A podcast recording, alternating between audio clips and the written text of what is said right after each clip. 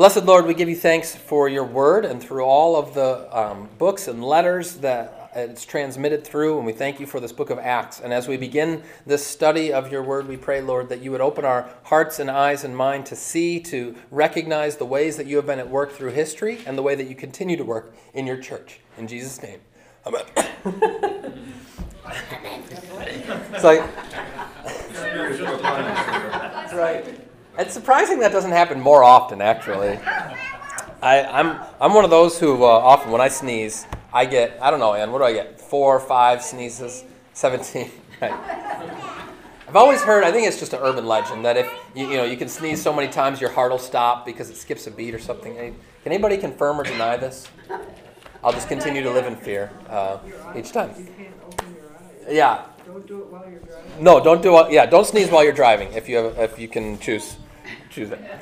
I want to start um, by uh, plunging us right into the story a little bit before we back up and get into the introductory stuff. And to do that, let's go to Acts chapter 9 for a little bit of, of prologue here for the book as a whole. Acts chapter 9.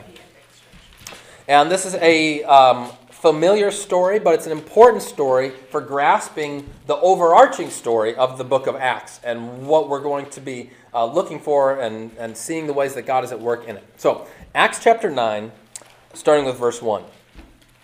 But Saul, still breathing threats and murder against the disciples of the Lord, went to the high priest and asked him for letters to the synagogues at Damascus, so that if he found any belonging to the way, men or women, he might bring them bound to Jerusalem. Now, as he went on his way, he approached Damascus, and suddenly a light from heaven shone around him. And falling to the ground, he heard a voice saying to him, Saul, Saul, why are you persecuting me? And he said, Who are you, Lord? And he said, I am Jesus, whom you are persecuting. But rise and enter the city, and you will be told what you are to do. The men who were traveling with him stood speechless, hearing the voice, but seeing no one. Saul rose from the ground, and although his eyes were opened, he saw nothing. So they led him by the hand and brought him into Damascus. And for three days he was without sight, and neither ate nor drank. Now there was a disciple at Damascus named Ananias. The Lord said to him in a vision, Ananias. And he said, Here I am, Lord.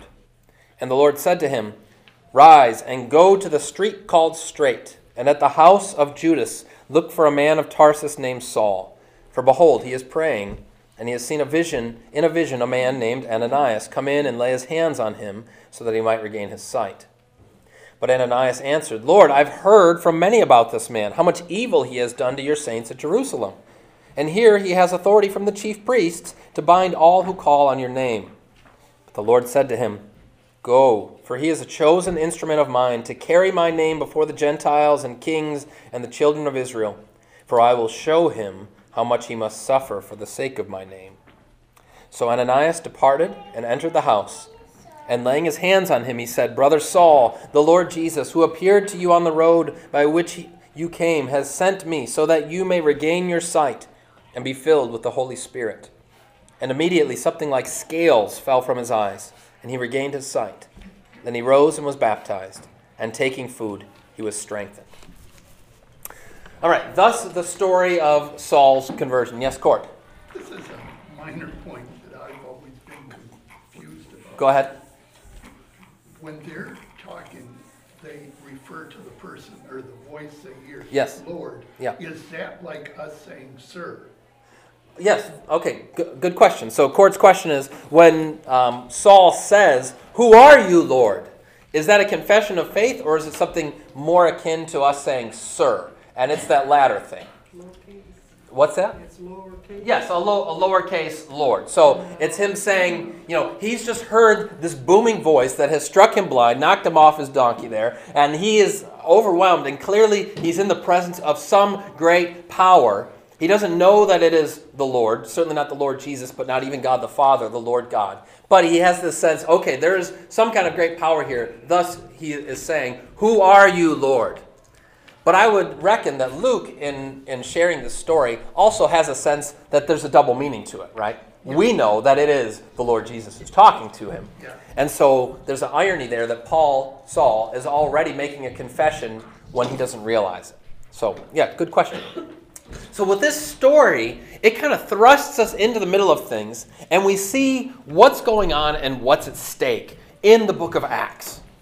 So, what's happening in the book of Acts is this mission of God. The, uh, Jesus came proclaiming the kingdom of God. And now in the book of Acts, that mission is continuing. The fact that uh, Saul slash Paul loses his sight and then regains it, that's not coincidental. Because, in a certain sense, the whole book of Acts is about people who are blind spiritually now being able to make, be made to see spiritually to see God's promise made true in Christ Jesus. Paul is especially sent to the Gentiles, for those who are outside of the, the circle of Israel. Peter um, goes to the, um, the Jews, but both of them uh, have this calling to bring God's truth to open eyes that were blind, those that were in darkness, that they might see light. There's the mission. But here, too, we have that sense of the conflict as Ananias realizes, wait a second, this guy Saul, everybody's heard about how he's an opponent to your people, the way. You notice it was capitalized there, the way. This was the first name. We'll see this show up elsewhere in Acts. This is the first name for the Christians. Even before they were called Christians, they were simply called followers of the way. Probably hearkening back to the Lord's words in John 14, 6. I am the way and the truth and the life. So you have this conflict set up between the people of God going out to bring the good news and those forces that would oppose it. Is this gospel, is this seed going to take root and grow? Is the word going to multiply? Will the, will the gospel prosper or not? Is it going to be snuffed out? Thinking back of Jesus' first parable, the parable of the sower and the seed sowing. We also here get uh, an introductory to several of the dramatis personae, as Court would say, or you know the main characters of the story. so first of all, you have Jesus, of course, and the Holy Spirit. The Holy Spirit also acting to open the eyes of St. Paul. Paul himself is there, as well as the other disciples. I mentioned already Peter. Of course, here we have Ananias, but many other minor characters besides. And then you have the persecutors of the church. Now, it's interesting one character that you don't see there and that doesn't um, out and out show his face in the book of Acts is who? Well, Luke. We'll, we'll talk about Luke. But when we think about the opponents of the church, the arch opponent of the church that you think of is who? Satan. Satan. It's interesting. Satan is very much in the background, and St. Luke doesn't so much draw out his presence. But as we're looking through, we'll see how he is um, operating through opponents of the Lord because we have we have demon possession. We've got all kinds of stuff. Acts is just a thrilling book. I wanted to share this um, quote uh, to you from a 19th century guy named E.J. Goodspeed. Why are people not don't have names like E.J. Goodspeed anymore? I don't know. They all died out in the 19th century, but he writes this He says, Where within 80 pages will be found such a varied series of exciting events trials, riots, persecutions, escapes, martyrdoms, voyages, shipwrecks, rescues, set in that amazing panorama of the ancient world Jerusalem, Antioch, Philippi, Corinth, Athens, Ephesus, Rome, and with such scenery and settings temples, courts, prisons, deserts, ships, barracks, theaters. Has any opera such variety? A bewildering range of scenes and actions and of speeches passes before the eye of the historian, and in all of them he sees the providential hand that has made and guided this great movement for the salvation of mankind. There's a lot happening in Acts. It is an exciting book, a lot of drama, and I'm excited to, to get into it and study it with you. Sorry, Sally, go ahead. Um, when you, at your sermon today, I was thinking of Paul. Uh huh. And it says, This man is my chosen instrument. Yes, right. And um, God has gone to extreme measures Yeah. in choosing Paul. Yes. And I was thinking, you know, you were talking about the, the chosen people that were chosen. Uh huh. How much, and there's some people, instances like, well, maybe the Luther, that he's gone to extreme measures to choose and bring to the faith. Yes. And I was thinking, well, you know, does he go to that much trouble to other people to fall away like Pharaoh?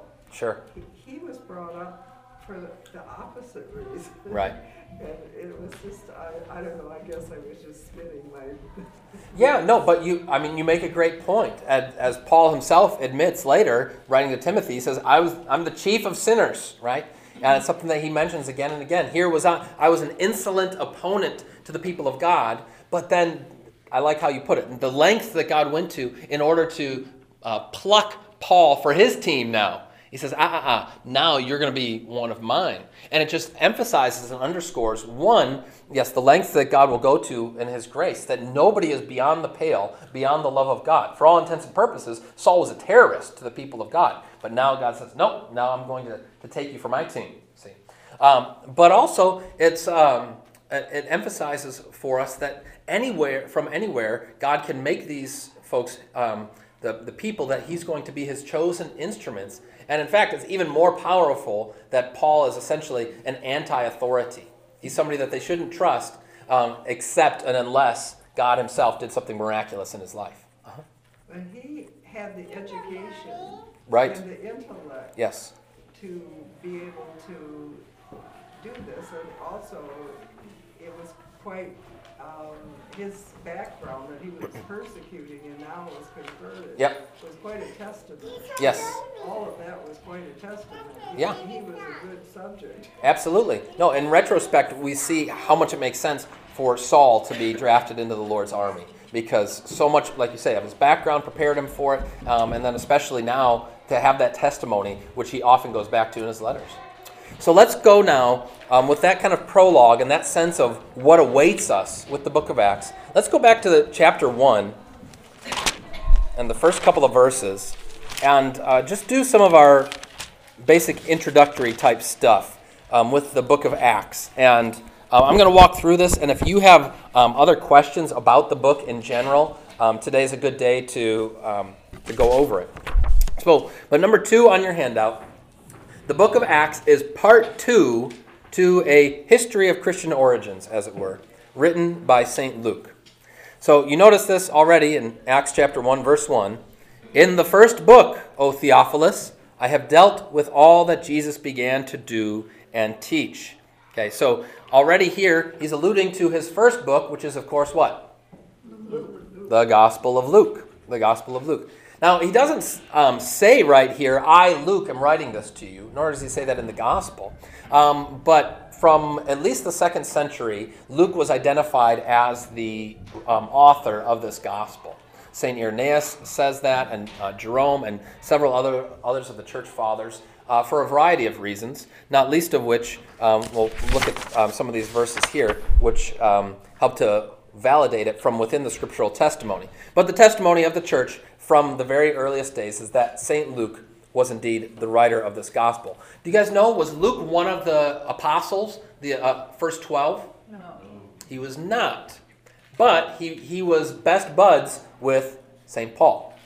And um, that will come out later in, in the book of Acts at points. Um, Luke, as he's writing, lapses into the first person plural, which is to say, we went on this trip. You know, we were there. He used a first hand account to many of the things that happened here. And in places where he doesn't have a first-hand account, he has a second-hand account from Paul. You know, you just imagine them sitting around the fire and Paul regaling Luke with these stories. I mean, it's a pretty cool thought to have. But I mentioned that prologue or the uh, beginning of the book of the Gospel of Luke, where Luke says, Inasmuch as many have undertaken to compile a narrative of the things that have been accomplished among us, just as those who from the beginning were eyewitnesses and ministers of the word have delivered them to us, it seemed good to me also, having followed all things closely for some time past, to write an orderly account for you, most excellent Theophilus, that you may have certainty concerning the things you have been taught. Yeah, listen. Did they ever decide who this Theophilus really was? Oh, we'll talk about that in just a minute. But good question. But first, uh, just a couple more things about Luke. As you as you hear that prologue from the Gospel of Luke, do you get the impression that Luke is kind of a slapdash writer, like, I just got to get this down while I can? Or is, does it seem like it's more measured and, and thoughtful? more measured and thoughtful. For sure, right? He's more of a philosopher or a A historian. historian, Yes. whatever. Right. Um, Luke uh, probably has the best Greek of all of the gospel writers. Um, he is the, uh, the depth of detail. Um, it's the longest of the Gospels. Actually, between Acts and Luke, we have more from uh, St. Luke in the New Testament than any other author. Um, he writes these, these great narratives and um, underscores for us that he's not just you know uh, throwing out some things that he happened to hear on Facebook or something like that.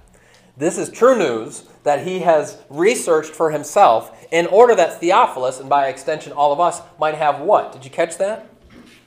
Certainty. Certainty.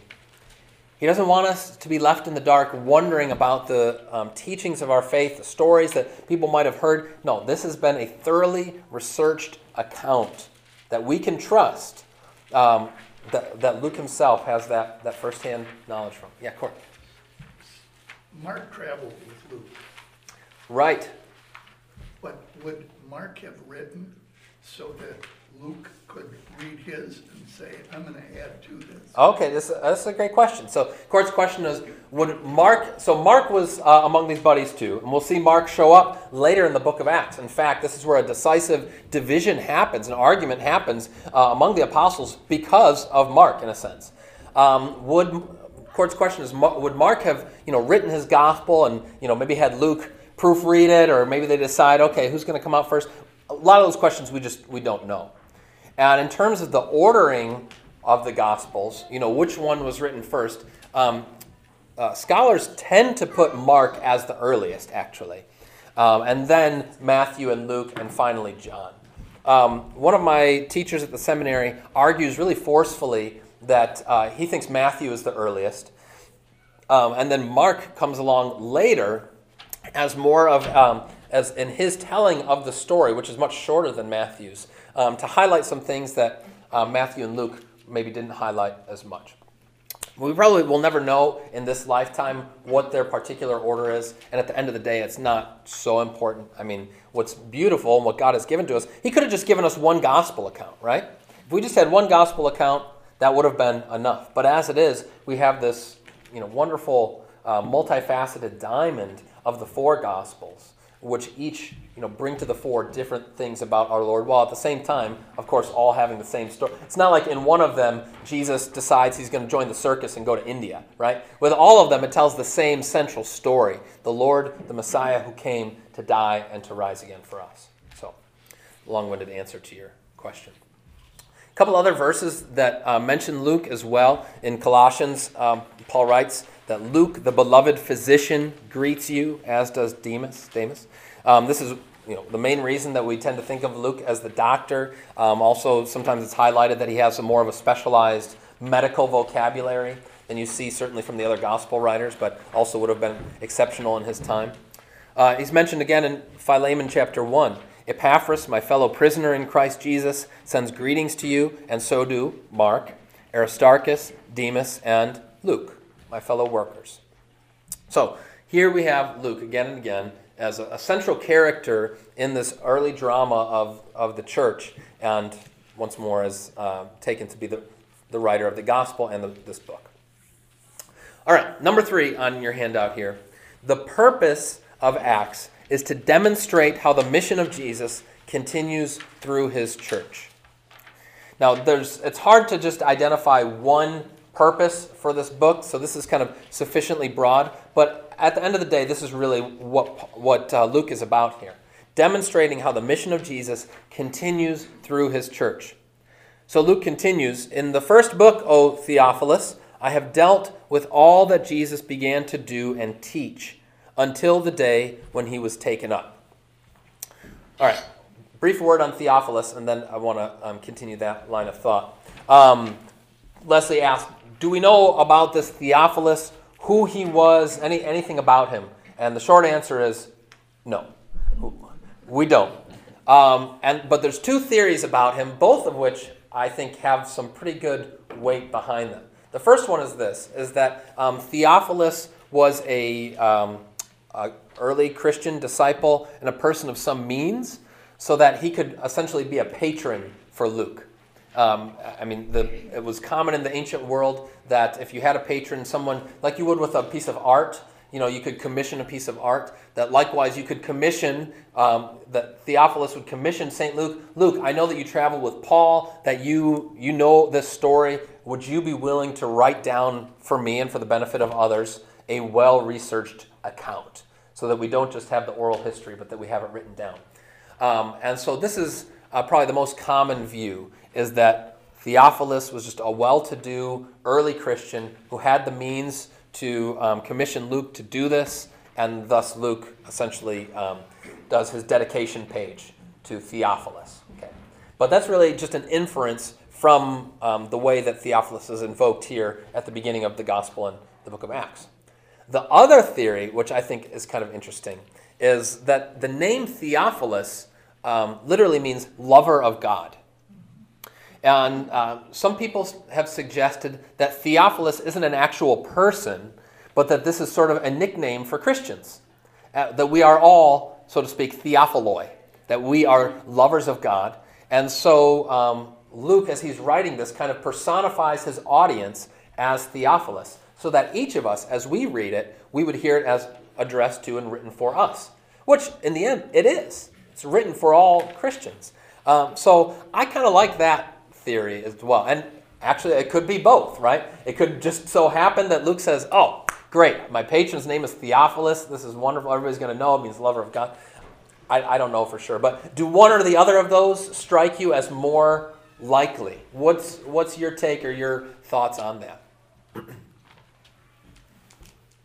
yeah, go ahead, Bill. Uh, I definitely line up with the second one, Uh huh. uh, because it, it isn't, well, as you said, Uh-huh. Theo is, it- it, God. Yep. well, it could be religion, could it not? Could be more broader than God? Uh, possibly, but I mean, ty- Well, okay, typically it's whatever, yeah. But it, it is two clear names. Yes.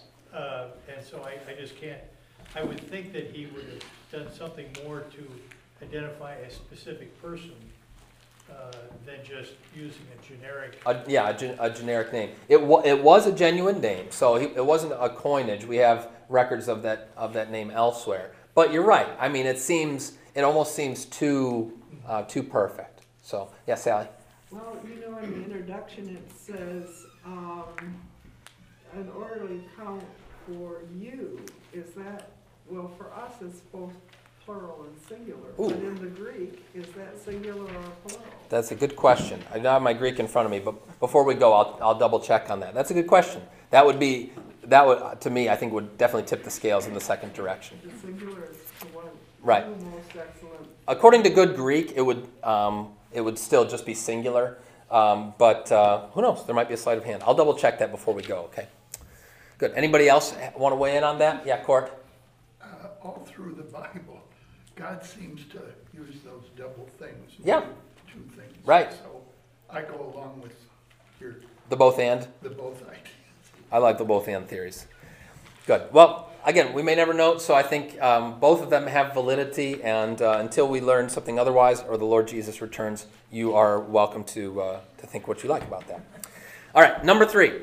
No, number, oh, I wanted to continue with that. So um, it says in the first book of Theophilus, I have dealt with all that Jesus began to do and to teach until the day when he was taken up. What's the key word there? Notice this all that Jesus began to do and to teach. Isn't that interesting? Well, what do you mean Jesus began to do? No, this is the, the bulk of that's his whole ministry until he was the day he was taken up, talking about his ascension. But this is um, uh, just a, a deft, slight way in which um, Luke is pointing out the ministry of Jesus doesn't stop with his resurrection and ascension, but it's continuing by the power of his Holy Spirit and in and through his church. And the book of Acts is really this the story of how that mission is continuing now through the body of Christ. I'll give you just one example from Acts, and there's many, and we'll see them as we go along. But from Acts chapter 13, notice this a verse that Paul um, invokes here. Paul and Barnabas spoke out boldly, saying, It was necessary that the word of God be spoken first to you. Since you thrust it aside and judge yourselves unworthy of eternal life, behold, we're turning to the Gentiles. For so the Lord has commanded us saying, I have made you a light for the Gentiles, that you may bring salvation to the ends of the earth. Okay, now here's why that's interesting and significant. Who is the light of the world? Jesus is. He is the light of the world.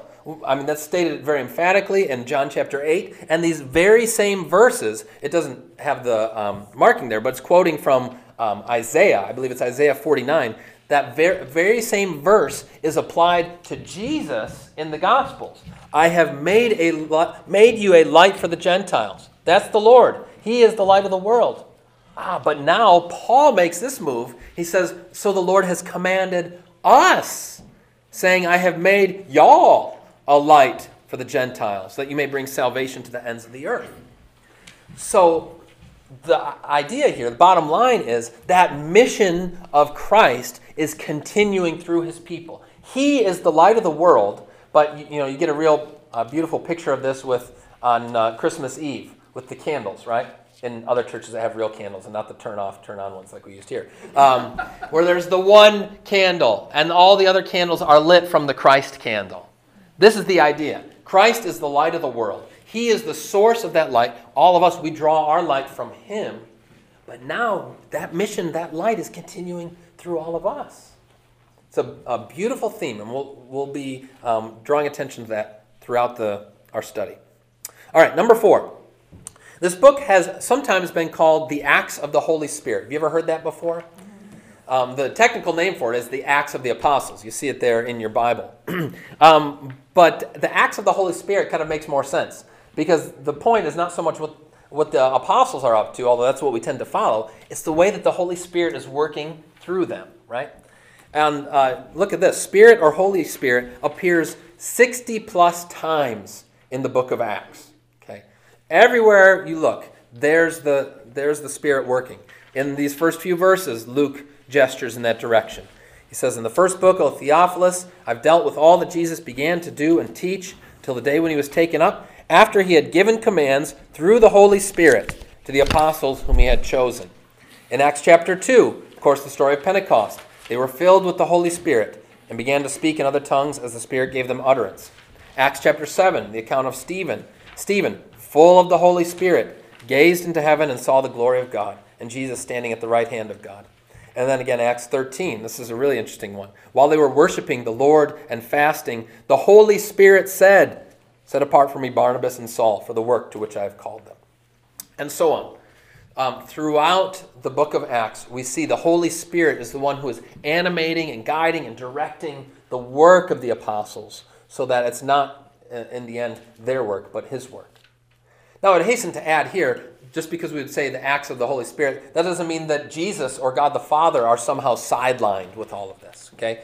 The Holy Spirit is the Spirit of Jesus. God the Father is the one who has sent the Spirit, who has sent his Son Jesus. All persons of the Trinity are working together. But perhaps in the book of Acts, the Holy Spirit um, is seen even more front and center in his operation through the apostles. Okay. So I think that's the best way to kind of understand that. All right, number five. Jesus' resurrection was irrefutable. Now, Paul said, or uh, I'm sorry, Luke says this again in, in verse 3 of chapter 1. He, Jesus, presented himself alive to them after his suffering by many proofs, appearing to them during 40 days and speaking about the kingdom of God. Um, okay, it says by many proofs, and the Greek word there is um, even more technical and specific irrefutable evidence. Okay, this is this is uh, Exhibit A, in other words, saying that Jesus, in his time together, made it clear beyond a shadow of a doubt for those with ears to hear and eyes to see that he was risen from the dead. Uh, you have, just for example, from 1 Corinthians 15, when um, Paul says that he, Jesus, appeared to Cephas, aka Peter, then to the twelve, then he appeared to more than 500 brothers at one time, most of whom are still alive, though some have fallen asleep. Then he appeared to James then to all the apostles, last of all, as to one untimely born, he appeared also to me. So here you have the testimony of people at the time that Paul was writing, of hundreds of people who saw Jesus alive. When Paul writes that, he's saying, in effect, don't believe me, you know, like uh, LeVar Burton used to say, don't take my word for it. You know, Go. Anybody remember that? Reading Rainbow. Um, and us, Thank you. Um, go and talk to any number of these other folks who are still walking around who saw him alive. Of course, we read that today and we're like, ah, if only I could do that. Let me give you two other um, irrefutable proofs. I mean, of course, anybody can refute things, come up with counter arguments, but let me give you two extremely strong arguments for the resurrection, in addition to, of course, the biblical testimony and all that we have here. These are historical, cultural facts, and uh, if people want to try and um, explain them away, they can, but I think unsuccessfully. The first one, um, which you have probably heard before, is arguably the, the strongest uh, one of these evidences, is the fact that each of these apostles, with the exception of John, went to their deaths confessing that they had been and seen, been with and seen the resurrected Christ. Now, why is that so powerful? Because you can just imagine if you know Sam had been harboring some lie about uh, whatever, whatever it might be, and you know, uh, what's that? What is it, Sam? What, what is it, Sam? You can tell us. And he was pushing it, doubling down on it, holding, holding out. He's like, I'm, go- I'm just going to keep this. I'm going to go with it as long as it is. Until finally, I just can't take it anymore. And being crazy pastor, I say, We are going to kill you, Sam, if you don't tell us the truth. This is getting really dark. Sorry. Um, Sam won't come back. Right. yeah, I know. You never know what's going to happen in Bible study. At that point, Sam, do you continue the, the, the ruse or do you own up to it and say, all right, here's the truth? Depends on the lie. That depends on No. Any, any sane person is going to, at that point, say, all right, it was all a big joke. We weren't ready for the whole Jesus thing to be over. We were having so much fun. We were enjoying being whipped and beaten up and you know having our names impugned and our families disowning us. That was just such a good time. We wanted to keep it going. But now if you're going to kill me for crying out loud, all right, yes, we made it up. But they don't do that. Instead, each and every one of them go to their horrific, painful deaths. And even John, who dies a quote unquote natural death, according to tradition, was boiled in oil, um, but the Lord preserved him through that. And I mean, he was exiled, as we know from the book of Revelation, many other things. Um, so all of these guys went through incredible um, feats of heroism and bravery and courage, which is only explicable if they were actually telling the truth. Like, we've really seen this guy alive, and we're going to go to our death holding fast to that. And it's not just the apostles either. I mean, it's many other disciples besides. Um, but to me, this is still the strongest kind of historical evidence of the, the truthfulness of the resurrection. Okay? And if you were uh, a lawyer, um, there's a, a, book, not, uh, well, there's the, of course, the um, Josh McDowell one, Evidence That Demands a Verdict, but there's another one from uh, uh LCMS guy, Craig Parton, and the book is called, anybody know this one? Do you know it, Chip? Um, I've got it on my shelf, but it's an apologetics book. If you're interested in these things, he is a lawyer, and he, um, you know, adduces um, several of these examples, and he says that's the strongest argument. Here's the second one, though. So I, I Okay, go. assume there's, there's documentation or historical documentation of those martyrs. Oh, okay, yeah, that's a fair It's question. not like, well, these are made up people. Right. So, um, Chip's question. So, we have historical documentation, verification of these apostles, of these martyrs. Yes, right, and that uh, in many cases from third-party sources, which is to say, not just um, kind of hagiography or you know great stories of the saints, but also from historical accounts. There's a great book. I, every time you leave Bible study, you guys leave with like six books that you have to read, right? Um, but uh, um, it's, I've got on my shelf also. It's called "The Christians as the Romans Saw Them." By a historian named Robert Louis Wilken, and it's all sources um, from primary sources from non-Christians writing about how they saw Christians and what they understood of the gospel. And so it's sort of a backdoor verification of, uh, of the, the truth of the gospel, and it's just it's fascinating. The second um, proof, which to me uh, is, is so rock solid, and um, today, uh, you know, people might not recognize it for what it is, but um, N.T. Wright brings this out, the theologian historian N.T. Wright. Imagine if you, uh, kind of Rip Van Winkle style, had fallen asleep for a while, and you come to, and the next thing you know, everybody is saying, "Thank God it's Monday." And, and thank God it's Monday. Yeah, because the weekend's about to start. You know, this this weekend, Tuesday and Wednesday. What are you talking about? Everybody knows the weekend is Saturday and Sunday. Not anymore. You know, thank God it's Monday. If, that happened, you know, as you come out of your stupor, like you'd be thinking, wait, what could have possibly happened to have changed en masse, you know, on this mass scale, the, when everybody keeps and celebrates the weekend? That would tell you that something significant and cataclysmic had happened. Am I right? Mm-hmm. This is essentially what happened with the resurrection of Jesus and the celebration of the Sabbath. Because for the Jews, the Sabbath was what day? Saturday. Saturday. And if you know anything about early Judaism and the Old Testament, you know that the Sabbath was taken with dead seriousness. And still to this day, right? The Sabbath was central to their celebration and practice of the faith, that weekly day of rest. This is the day when we gather together, we remember God's creation and his redemption of us. Um, that's the day that is set apart.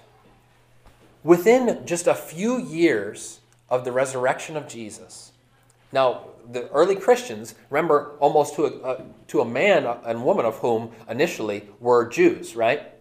Who believed that Jesus was the Messiah. Now they were celebrating the Lord's Day not on Saturday, but on Sunday. And they were doing that because it was on Sunday that what happened? The resurrection. This is already attested to within uh, the scriptures itself, in 1 Corinthians 16 and Revelation um, chapter 1, um, where it talks about the Kyriake, Greek word meaning the Lord's Day, denoting Sunday. So that within the time that the Bible itself, the New Testament writings, were um, recorded for us, the Sabbath had moved to Sunday. The only, again, I won't say the only, but the best explanation for that is something cataclysmic happened. Something like, oh, I don't know, somebody rising from the dead, in keeping with his promises and the prophecies of the Old Testament. Those are just two uh, historical, cultural arguments where you don't even have to defer to the Bible to talk to folks and say, okay, you've got to account for this. How is it that this happened? And then you can also just talk about, I mean, I, I enjoy talking about the fact that here, why do we even still gather today when this obscure, you know, Galilean philosopher, if that's all you want to call him, moral teacher, why are we still getting up on Sunday mornings? Why, why are there Sunday mornings? Uh, and we're getting up to celebrate this still 2,000 years later. It's crazy. Unless, again, he actually did what we say he did. Okay. Yeah, Court.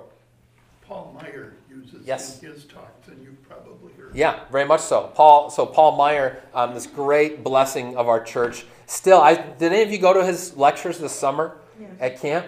He's still doing it. God bless him. He's, he's north of 90, I'm pretty sure. He's ninety-three or four. 93, and he still was plugging his cruises.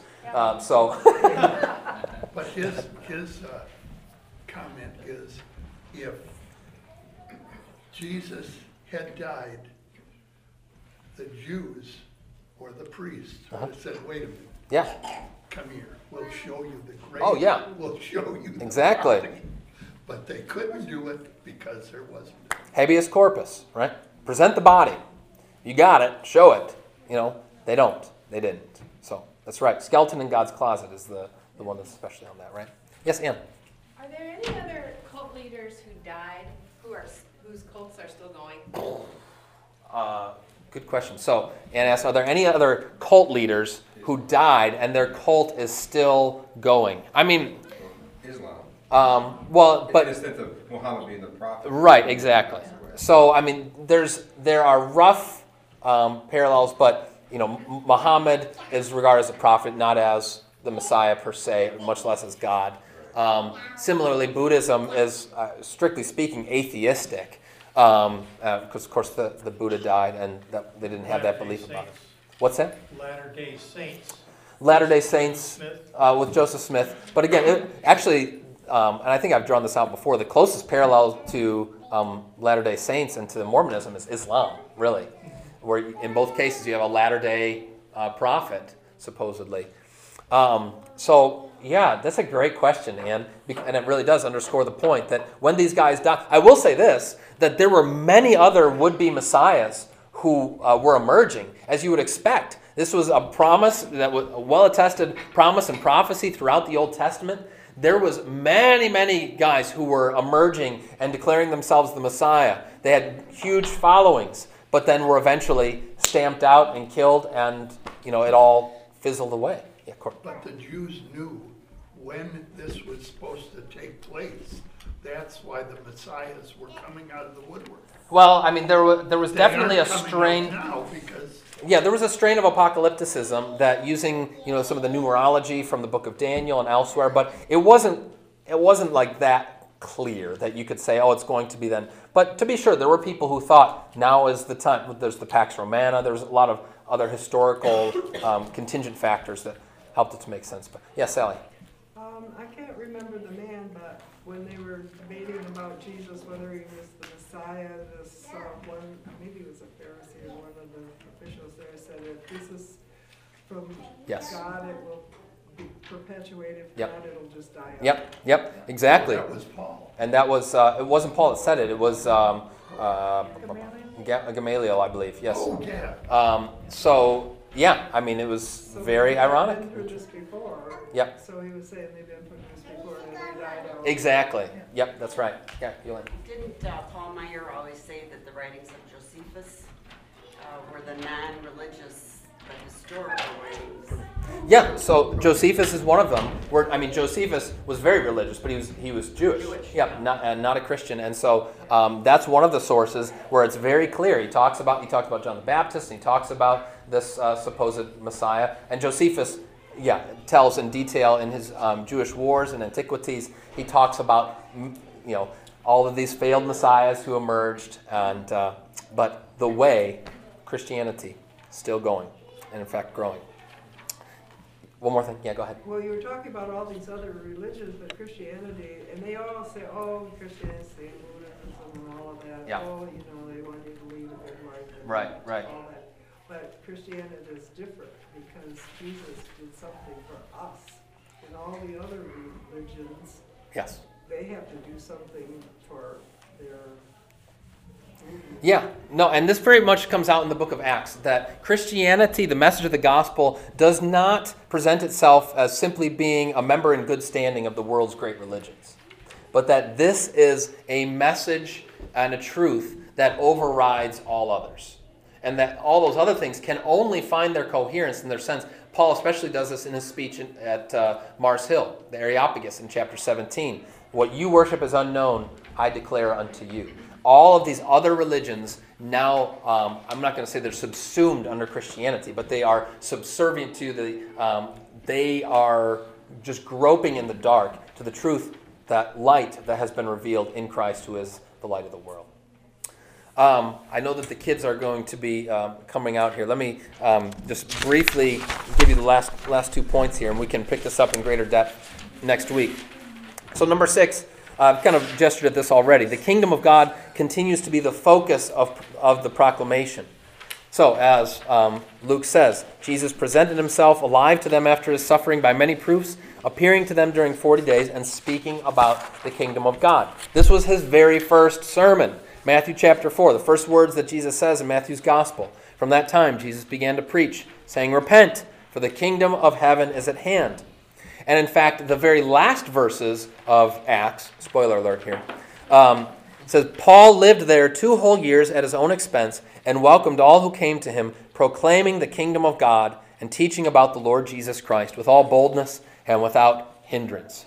So Luke really artfully has this kind of um, bracketing, this mention of the kingdom of God at the beginning and at the end. And then throughout the story, we're going to see how that kingdom is proclaimed and enacted through the early church. Now, finally, number seven, we'll, we'll pick this up next week. It's a good spot to leave off. Jesus' programmatic charge to his disciples also forms the outline for the book of Acts. We'll look at this in more depth next week, but Jesus says in verse 8, chapter 1 You will receive power when the Holy Spirit has come upon you, and you will be my witnesses in Jerusalem and in all Judea and Samaria and to the ends of the earth. So there's almost a kind of geographic outline to the book of Acts. Jerusalem is right there on the home turf. And this is uh, essentially the first six chapters of the book of Acts. Then chapters 6 through 9 gets to Judea and Samaria. So you might put it this way in Arcadia, in throughout the Great Lakes, and then to the ends of the earth, right? Um, so then chapter 9 to the end of the book is really about that continued progression of the gospel. And one thing um, that indicates this too, um, at those two uh, movements or junctures in Acts 6, verse 7, um, Luke has this kind of summary statement. And the word of God continued to increase, and the number of the disciples multiplied greatly in Jerusalem, and a great many of the priests became obedient to the faith. And then again, when it's transitioning to the next section, section 3 at Acts 9:31, it says, "So the church throughout all Judea and Galilee and Samaria had peace and was being built up, and walking in the fear of the Lord and in the comfort of the Holy Spirit, it multiplied." So we'll see that unfold as well. All right, hope this has just whetted your appetite for our study of Acts. I'm very excited about it. Don't forget 12th night party tonight at the parsonage between 5 and 8. Be there or be square. See you then.